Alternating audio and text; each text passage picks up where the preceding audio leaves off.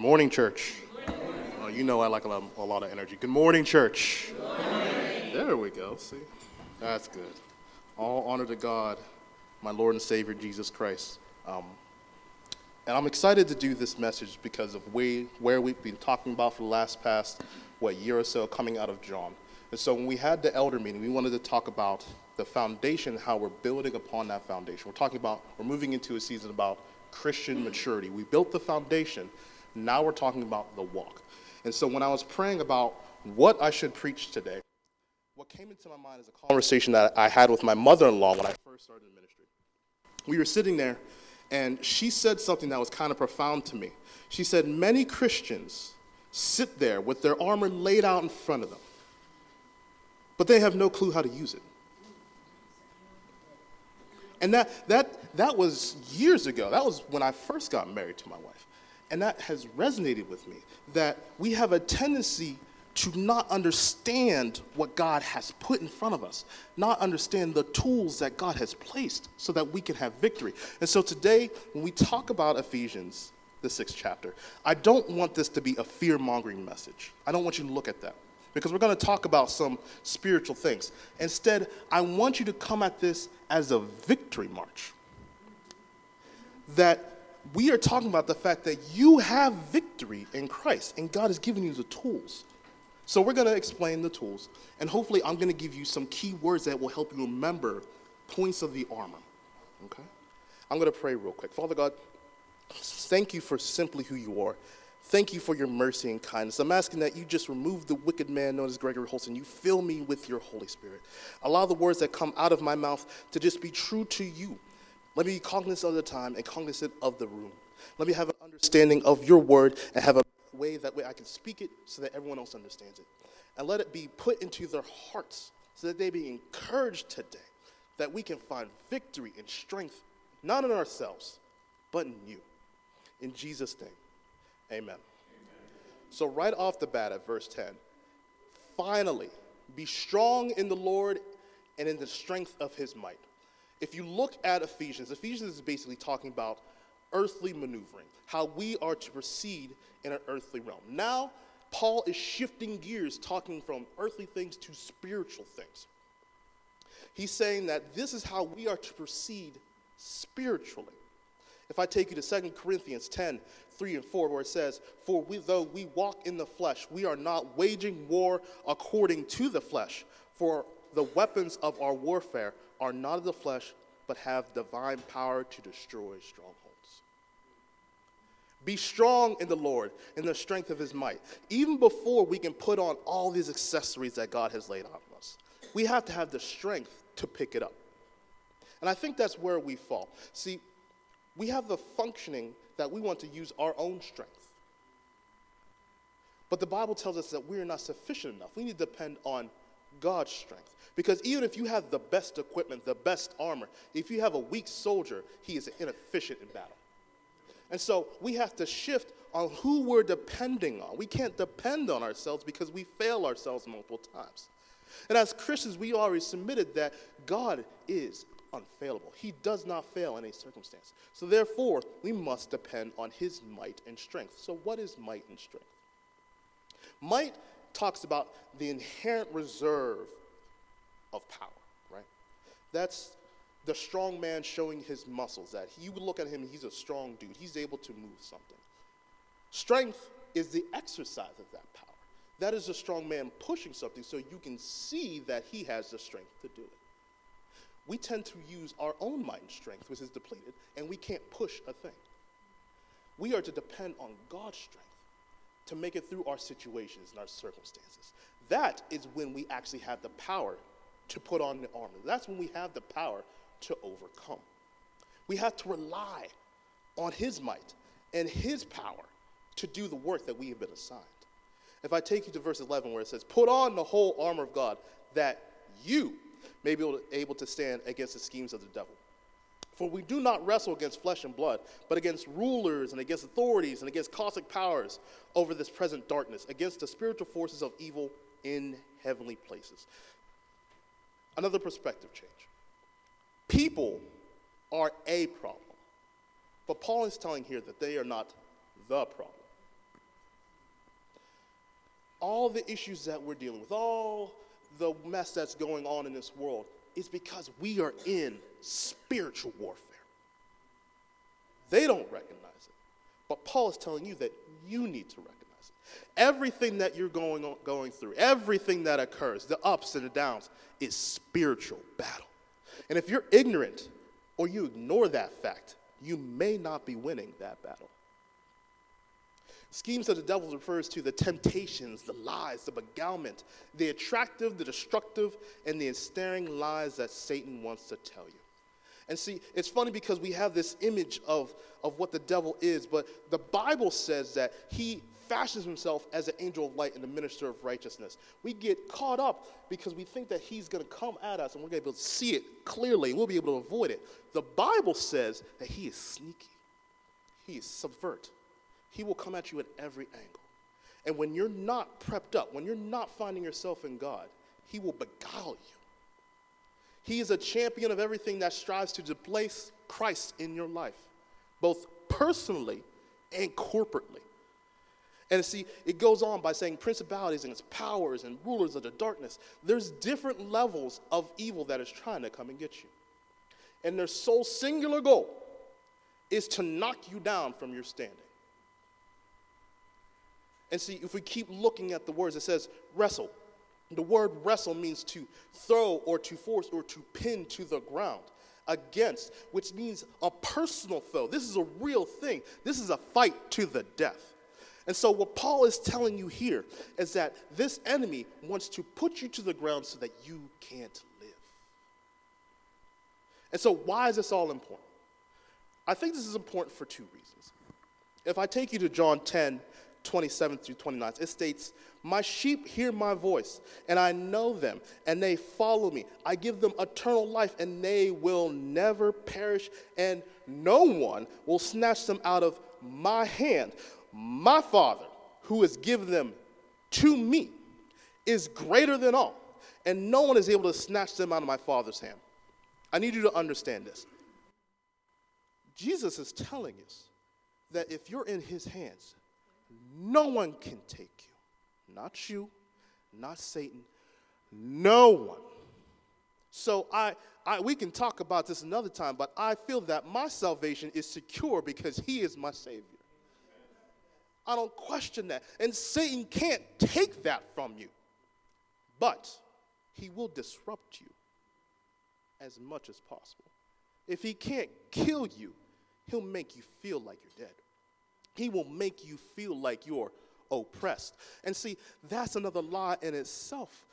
Each and every battle that we have is firmly rooted in the schemes of the devil and his, in his effort to deceive us. And we have many Christians that are living under the illusion of being pinned to the ground because they failed to put on their armor. I suggested to you that brothers and sisters in Christ are bound in unlocked shackles they are legally free, but circumstantially constrained. They lack the understanding of the freedom that they have in Christ. I'm going to take you further, where God gives the believer a full set of equipment for spiritual warfare, but He expects us to put it on, as it is our responsibility. How do I know that? I'll gladly tell you. It says that you may be able to stand. You have to put it on. He has laid it out in front of you. You have to do it. That's your responsibility. And note that this same armament is in that we find in Isaiah 59 and 17 is the same armament that God wears. He's giving you the tools of battle that he uses. He's giving you the way to achieve victory. Can I take you to the next part where it says that you may be able that you may be able to stand against the schemes of the devil. With the power of God, Satan's schemes against us are fruitless. How do I know this? I could take you to more scripture where in Colossians 9, or Colossians 2, 9 through 10 and 15, it tells us that Christ is the head of all rule and authority, that we have been filled in him. And he has disarmed the rulers and authorities and put them to open shame by triumph by triumphing over them. Romans 8 37 says, And all things, all these things, we are more than conquerors through him who loved us. We have to get rid of this perception that Jesus and the devil are on the same scale. They're not. If the devil is the manager, Christ is the CEO. They're not even close to each other. So, why do we treat them that way? We are more than conquerors because Christ has defeated death and the devil. Therefore, we should no longer assume a situation hoping for victory. We should assume it because Christ has won. We're fighting from a wrong angle. We're trying to fight to get victory. Meanwhile, we've already crossed the finish line because Christ brought us there. You have victory. That's what Paul is trying to tell. No matter what you feel, no matter your perception of the situation, you have victory not because of what you've done, but what Christ has done for you. You just have to live like it. Verse 13 Therefore, take up the whole armor of God that you may be able to stand within the evil day, and having done all to stand firm. Let's talk about this word, the evil day. This is not talking about the overall state of the world because most of us feel like every day is the evil day. But the evil day refers to a personal attack in your life where some days are good, but there's some days where things just don't work out right, where things are just falling apart over and over and over. But you're praying, but it doesn't feel like things are going on, and you're holding on to your faith for dear life. That, my friends, is the evil day. The specific time where Satan is coming after, where your name is on the list, and he's trying to attack you over and over and over again when he knows that you're most vulnerable and tries to give you lies, discouragement, temptation, deception, and accuse you of wrongdoing. See, it's real easy to trust in Christ when everything is going good. The question is, will you trust in God when everything is not? We have been impacted by this. And unfortunately, there are many of us who have been detrimentally impacted because we did not heed to the warning that we find here in Ephesians. I'll repeat stand firm. What does it mean to stand? Standing refers to maintaining control in the area where victory has already been achieved. You don't stand in defeat, you stand where it's been won, and you maintain that position. Stand in victory. I'll use another illustration. Understand that an umbrella does not stop the rain from occurring. Instead, it stops you from getting wet. 1 John 5 and 4 says, For everyone who's been born of God overcomes the world, and this is the victory that has been that has overcome the world. What's that last part? It says, Our faith. We have victory through Jesus Christ. Verse 14 and 15. We're, now we're going to start actually talking about the armor. We set up why this is important. Now we're going to talk about the armor.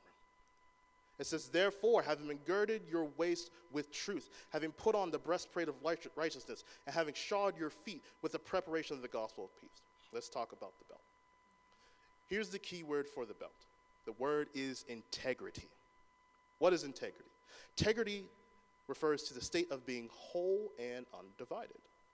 See, no matter what people say, and no matter what you hear, here's the thing truth is an objective standard that we should be living by. There is one truth, and that comes from the one who does not change or shift.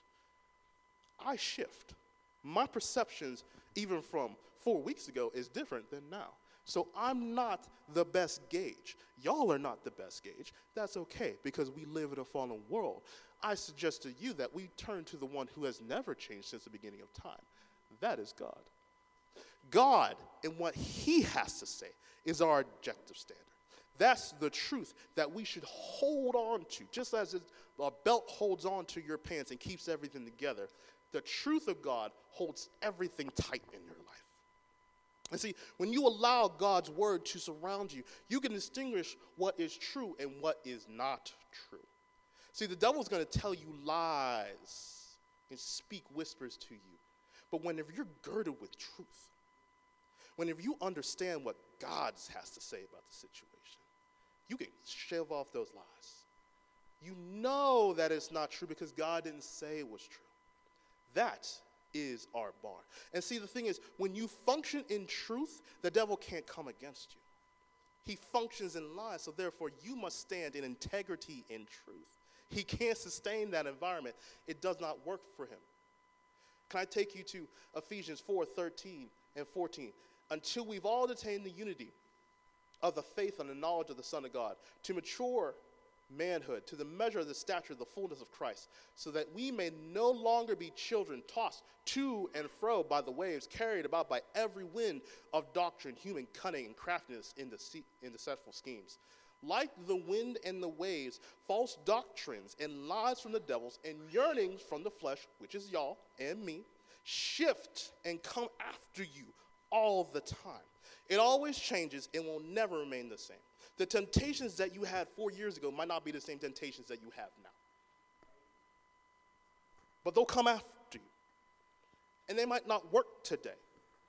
But in four weeks or in four months, you'll have something new that will constantly try to knock you off of your position. And so we have to be careful of smooth talkers and evil plans under the guise of good that can fool you if you're immature and unequipped. And see, the problem is that we have many of us who believe that Jesus died for our sins, but we don't grow in Him. Our relationship stops at we just go. It'd be, it'd be like if I was married to my wife but never talked never communicated her, never spent time with her. We just got married and that's it. That makes no sense. You have to have relationship. You have to grow in your spirituality so that you understand what God has to say. And when you have an understanding of what God has to say, you can hold firm to it and understand what is not what He has to say. We have to let Psalm 119 119, 160 be our bedrock of how we function. The sum of, the, of your word is truth, and every one of your righteous rules endure forever. We have to let the integrity of the word of God be our canon. What is canon? Canon refers to a standard, and if you look at the word, it talks about a measuring stick. We have to let God's word be the measuring stick. If it doesn't come up to what God has to say, then I don't want it. It's not good enough. I don't, I don't want it. So, church, put on your belt and grow in the stability of the truth of God's word. Let's move on to the next piece of equipment. Having put on the breastplate, of righteousness, the key word for this is sanctification. This is talking about your walk with God, that you becoming more righteous as you walk with Him. And so, righteousness that we maintain is not of our own doing, nor is it a mere feeling of righteousness, but is righteousness received by the faith in Jesus Christ. Philippians 3 8 and 9 says, Indeed, I count everything as, a, as lost because of surpassing, surpassing worth of knowing Christ Jesus, my Lord. For his sake, I suffered the loss of all things and count them as rubbish, in order that I may gain Christ and be found in him, not having the righteousness of my own that comes through the law, but that which comes through faith in Jesus Christ. Righteousness from God that depends on my faith. And what is sanctification? What does that word mean? That means to be holy or set apart. And see, the sanctification pro- process protects your spiritual vitality. And it guards you from being entangled in anything that would be detrimental to your walk with God. Can I take you to Psalm 106 and 3, where it says, Blessed are those who observe justice and do righteousness at all times. Our sanctification process, we become more aware of our decisions that we make and determine whether or not they're based on God's word. See, Christ bestows you with his righteousness, and as you have his righteousness, you become more righteous. You might not want to do the things that you used to do because they don't come in line with God's word. Things don't feel right to you. I'll even give you an example. There's certain rap songs that I really used to like, and I tell you, I really used to like them. Woo, my goodness. I can't even listen to them now. Uh, MOP, Cold as Ice, I, by, mixed by Foreigner. I used to rock to that song. The beat was hard. I can't listen to it anymore because of how foul they are. I found it instrumental, so thank you. But, but just, just the fact that I, I, I can't even, I don't want to be around that. It, it can't even sit with me. I can't even go through two minutes of it without me having to turn it off because it's not in line with what God has to say. There are shows that you used to watch that I can't watch that anymore because it's not in line with what God has to say. There's certain places I can't go because it's not in line with what God has to say. See, his righteousness is on top of me, and so I'm becoming more righteous because I want to be more like him.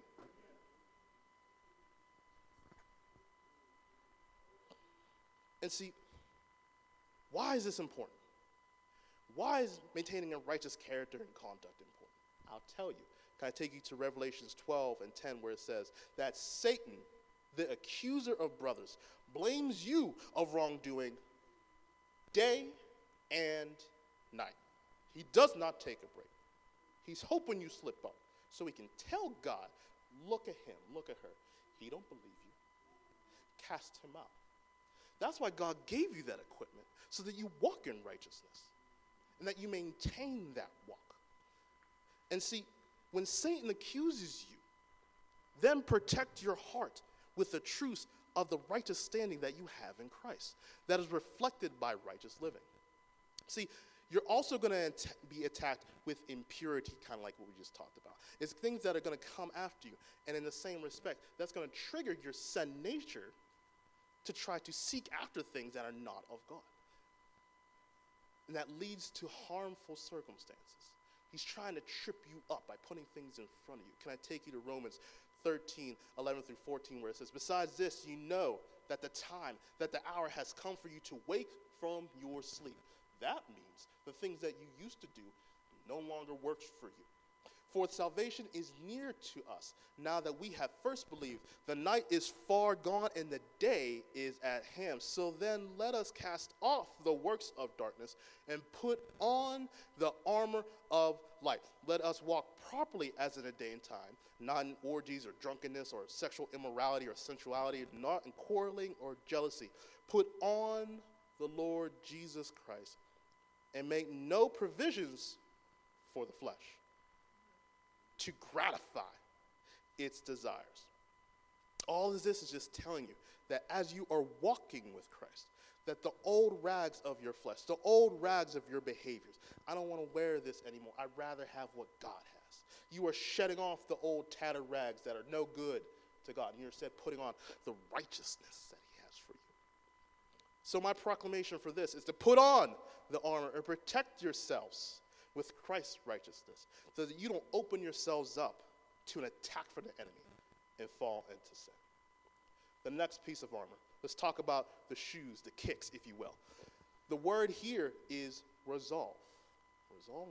It doesn't say resolve anywhere in that text, but I will explain. So let's look at the words. Preparation means a prepared foundation. Peace talks about oneness or wholeness. I'll take you to Romans 5 1, where it says, Therefore, since we've been justified, we have peace with God through our Lord Jesus Christ. See, the good news of the gospel is that we have permanent peace with God through Christ. This truth should be the foundation of everything that we do. When one has peace with God, they find that they have peace with themselves and peace with other people.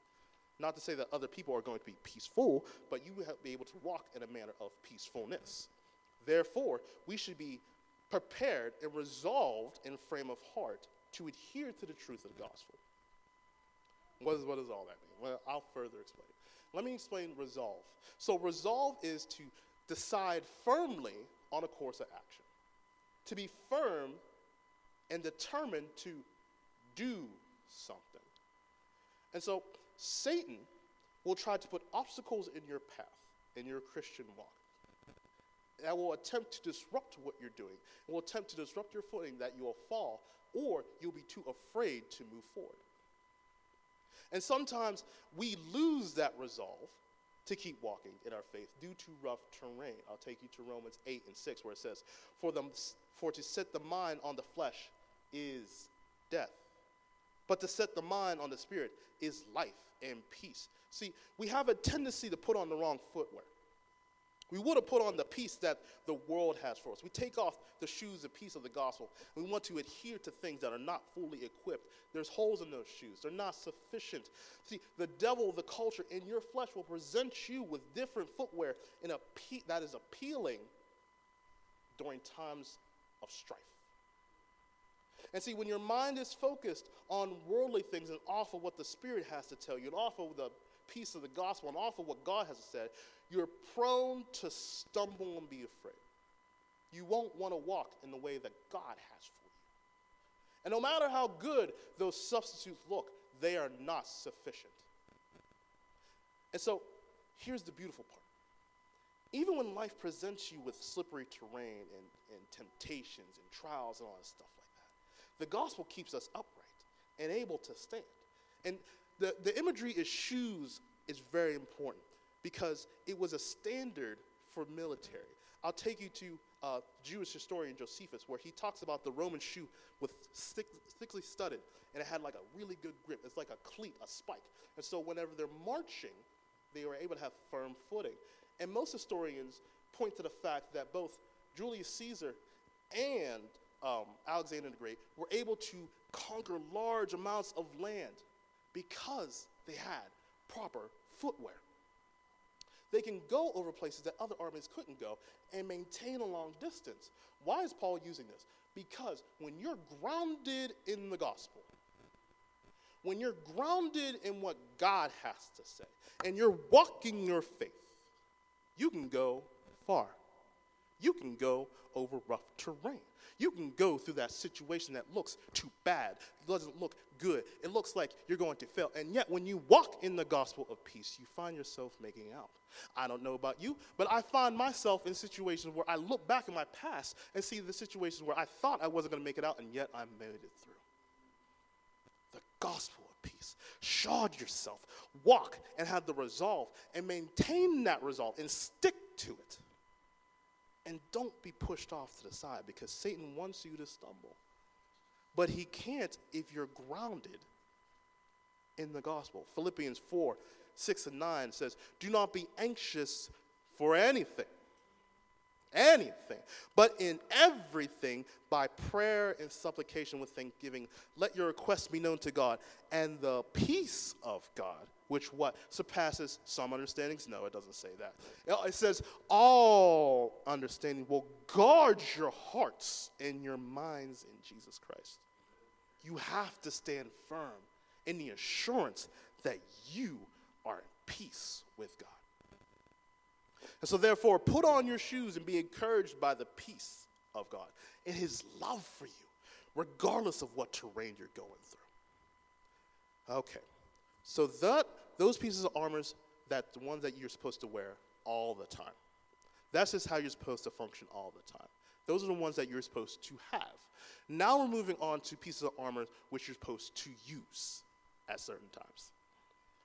So, this is verses 16 through 18, where it says, Above all, taking the shield of faith, which you will be able to stand, which you'll be able to quench all the fiery darts of the wicked one, and take the helm of salvation and the sword of the Spirit, which is the word of God. Let's start with the shield. The key word for the shield is believe. And before we talk about the full attributes of the shield, I want to talk about the fiery darts.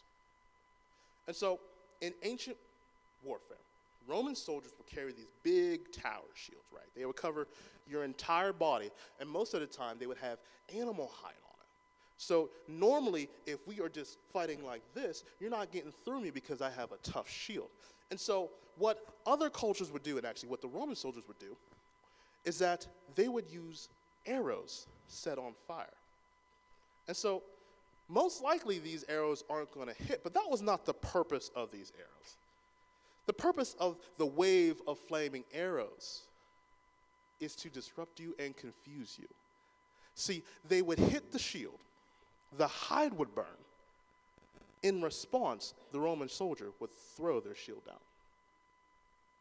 They'd be defenseless, and they're walking around defenseless on the battlefield, and that opens them up to a frontal attack. And so, why is that important for us? See, Satan wants to confuse you. Satan wants you to be exposed. He will use things to get you to put down your faith. He will use thoughts and feelings and imaginations and fears and lies. Anything will be hurled at you to make you doubt God. And so it's his purpose to cause confusion and fear. So let's talk about the good part. What, what, what is faith? Faith itself is acting like God is telling the truth and being obedient to his view. Whenever you are confused, you don't want to obey what God has to say. But with the shield of faith that can withstand the attack. Let's go back to the imagery. See, Roman, the Roman army was very wise. And so they knew that this frontal attack with flaming arrows would happen. So you know what they would do? They would dip their shields in water. And so even when the arrows hit, it wouldn't combust. I suggest to us today that our faith needs to be regularly dipped into the Word of God. And so that when the attack from Satan comes, we can put up that frontal shield of faith that lets nothing through. Because this is what God has to say about my situation. This is what God has to say. And you know what? Not only is it just what God has to say, I believe what God has to say. And so, in order for you to get to me spiritually, you have to go through what God has to say first.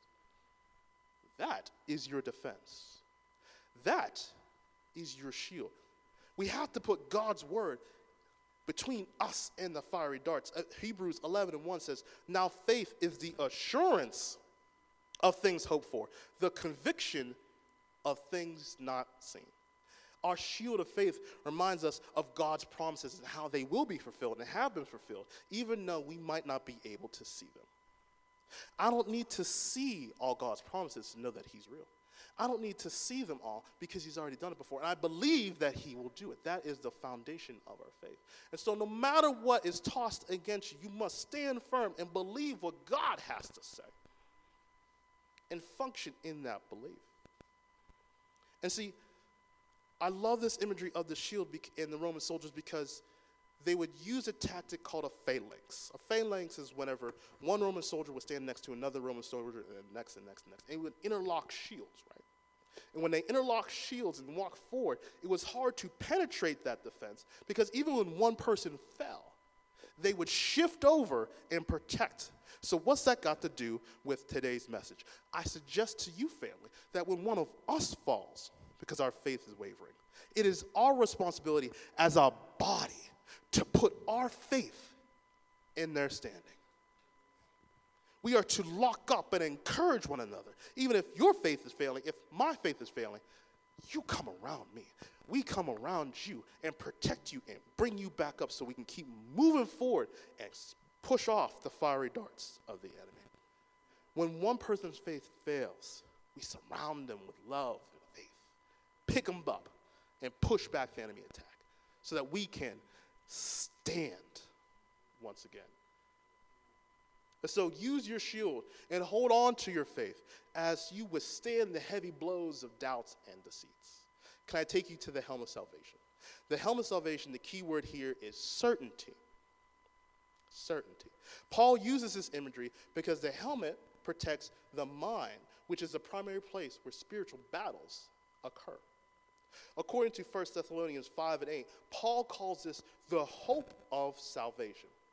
And see, the helmet of salvation protects us against discouragement, against the desire to give up, giving us hope not only that we are saved, but we will be saved. It is the assurance that God is triumphant in daily protection and deliverance from our sin nature and the schemes of the devil. See, the problem is that a lot of us don't walk out with our helmet on. We go out in the battle with no head protection, and we get knocked up inside the head, and we start to question everything. You're not sure about anything. You're not, I don't, I don't know because this happened. You, you're walking out without your helmet on. And so I have to take you to 1 Corinthians 1.18 where it says the word of the cross is folly to those who are perishing. But to those who are being saved, it is the power of God. Even Paul is saying here that, of course, without your help, without your understanding of salvation, it's not going to make sense to you, and you're not going to hold on to it. And you're going to be subject to everything that is knocking you upside the head. But whenever you under, have an understanding of your standing in the gospel, even whenever you get attacked, you will hold firm to it. And without your helmet, you walk into battle thinking circumstantially and not eternally. I suggest to you that the problems and the situations that you didn't think that you were getting get out of yesterday and the ones that you think that you're not going to get out of today might shift and change. I always tell my clients, and I love using this, where they told me that I don't know if I'm going to make it another day. This is the worst day of my life. And I tell them, You said that two weeks ago. We're so focused on what is going on right in front of us rather than looking on the eternal promise that God has given you. I use an example for myself, and I don't mind doing this. That I, I, it was a couple sermons ago that I, I, think it was like last year that I was sitting in my basement, I was writing, and I was worried about something. I was just like, I couldn't get it out of my mind, right? And I'm sitting there by myself, and I'm just, I'm praying and I'm thinking, and I begin to touch my right bottom leg, and it hit me. Why are you worried about this when God delivered you from cancer? Why are you worried about this little thing when God has already proven himself over and over and over and over and over again? What are you afraid of? Why are you worrying? God says he has you. And he's already proven that he has you. So why are you frantic now? I give you that same message today. Hold firm in your salvation that God will never what leave you nor forsake you. Because that's what his word says. We don't have to be vulnerable to the enemy's attacks. We can have the courage to stand because that's what God has for us. And so, how do we put on our helmet? You have to be grounded in the gospel. If you don't understand the gospel, you don't understand salvations, you will not operate as that understanding. You will not operate under knowing that God has given you a promise. You will not operate under what He has to say. That is the baseline. That is the vision that you must have. You must have a ground basis that what God has to say about everything in your life is what's going to protect my mind. I can't I can't go over here. I can't believe this. I'm certain about what God has to say. And so, the mind of the believer, we must wipe out everything that is contrary to God's word. Our old worldviews, our opinions, our old ideas, they have to go. Romans 12 and 2 says, Do not be conformed to this world, but be transformed by the renewal of your mind. With gospel grounded thinking, the believer surrenders all thoughts that don't line up with Scripture. I'll take you again to Colossians 3 and 2, where it says, Set your minds on the things that are above, not on the things that are on this earth. When we are certain that Christ has forgiven our sins, we can have peace that nothing can disrupt us. So I talked about certainty, but I didn't give you a definition of certainty. Certainty is to know for sure, established beyond doubt. Beyond doubt. We have to be certain of our salvations. But how can we know with certainty about our salvation? Let's look at scripture. Can I take you to Numbers 23 and 9 where it says, God is not a man that he should lie, nor the Son of Man that he should change his mind. Has he said, and will he not do it? Or has he spoken, and will he not fulfill it? I suggest to you that God is unchanging, unchangeable, and trustworthy. If he said it, he will do it. And so, what does that have to do with salvation? Can I take you to John, 1 John 1 and 9, where it says, If we confess our sins, he is faithful and just to forgive us for our sins and to cleanse us of all unrighteousness. You can bank on the fact that your salvation rests on the works of Christ. And you can trust in God's word and promise. We must be certain in our walk of what God has to say. And so put on your helmet and be certain that we find hope in Christ. The last, the last weapon the sword of the Spirit, which is the word of God. The key word here is speak. Speak. See, this is an offensive and a defensive weapon. It's the only one that can technically go on the offense. And this weapon specifically belongs to the Holy Spirit that is in you. The Holy Spirit has given you a weapon to fight a battle. You're not defenseless. And this is His weapon. And though it's been written by man, the word of God is from the Holy Spirit, according to 2 Timothy 3 16 and 17. But why do I use the word speak? The Greek word for speak is rhema, which means utterance. Paul is telling us here that he doesn't just want you to know Scripture, he wants you to speak it, he wants you to use it. Use it in your situation. Use it whenever you're in conflict. Use it whenever you're in temptation. Use it during your good days. Use it during your bad days. Use and speak the word of God. And God's word, when spoken, made effective by the Holy Spirit, can cut through the devil's lies. It is a weapon that is effective and firm. How do I know that this is true? Can I take you to Matthew 4 1 through 11, where Jesus used this pretty frequently? If you look at that in his temptation in the wilderness, when Satan came up on him and offered him so much, what was the first thing he said? It is written. It is written. It is written. Three times he was tempted, and each time he responded with the truth of God's word. Can I take you to Hebrews 4 and 12, where for the word of God is living and active, sharper than any two edged sword, piercing to the division of soul and spirit, to the joints, the marrow, and discerning the thoughts and the intentions of the heart. Scripture is powerful. Scripture has authority. And it's the truth of the Almighty God that the Holy Spirit has bestowed you with to use. You're not functioning in your authority. Your authority is no authority. You have the authority of God's word when used properly. And see, the issue is that there's some of us that have never unsheathed that sword. It remains in our scabbard. We never open up God's word. And so when we get into situations, we get into trouble, we stand there defenseless with the tool of battle in our hand. Can I also suggest to you that there are times when we unsheath that sword but have no clue how to use it because we didn't train properly. If you look at gladiators, they don't just walk out and pick up a weapon. They, they train beforehand. They do drills, they do motions. They understand that sword, that weapon, that spear, whatever it is, in and out. And so when they walk in that arena, they have the confidence to use it and go into battle. I suggest the same to you that when you are in God's word, you study God's word, you read God's word, you have an understanding God's word.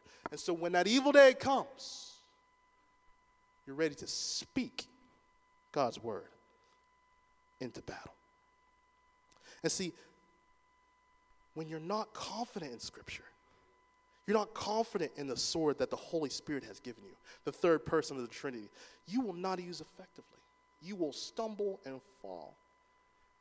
And the more we know, the more we understand God's word, we'll be more useful in doing his will and more effective in standing against the devil. So take and unsheath the sword of the Spirit and speak God's words into your battles. Verse 18. So how do we how do we use all this? We talked about the equipment, how do we use this? And so Paul is telling us that we are to pray at all times in the Spirit. And so we are to pray. He doesn't dictate what type of prayer it could be. A quiet prayer, it could be a loud prayer, it could be a corporate prayer, it could be a private prayer. It could be a prayer in your car, be a prayer. Pray, pray, pray, pray, pray, pray, pray, pray. You should pray. Doesn't matter what the situation or how you pray, make sure you are praying. Any form of prayer works. Just pray in submission to God. That's in the Spirit. You can pray, but not and be in submission to God. You have to pray that God's will be done in your life. And see, without prayer, we are but feeble soldiers maneuvering the battlefield without instruction from our commander. You have to talk to God. You have to, because that's where your power comes from. You have to. Without talking to Him, without praying, you cut yourself off. I was working a couple days ago uh, at a crisis center. And I was talking to a young man that's been in jail for 15 years, and he was telling me that he used to pray every day, read his Bible, and praying that the Lord would free him. And the Lord blessed him by reducing his charges, getting him set up for a home. He's in the crisis center now because he's getting set up. And he was telling me all these good things that God had done. And I asked him, Are you still praying? Are you still reading your word? He said, No. I asked him, Why? He said, I don't know. Like, why would you cut off the communication from the one who saved you? Why would you cut off communication from the one who loved you the most? Why would you cut off the communication from the one who heard your cry? What sense does that make? So I make that same suggestion. Are we not praying enough? Do we find ourselves powerless and feeble but not praying? Do we know the answer but not functioning in it? And so we have to have prayer woven into each and every fabric of our being. It's not just for us, too, because if we keep going, it says that we are to make supplications for all the saints. Don't pray just for you. Don't pray just for your family. Pray for everybody as they should be praying for you. And so, in closing, you want to put on the armor? Because it sounds real good. It sounds like victory. It sounds like the promise that God has for us. So, how do you put it on? Stand firm in Christ. Read His Word. Pray at all times. Share the truth and speak His truth into your circumstances. Worship Him in spirit and in truth. Family, we're at warfare, but we won. We just got to walk in it.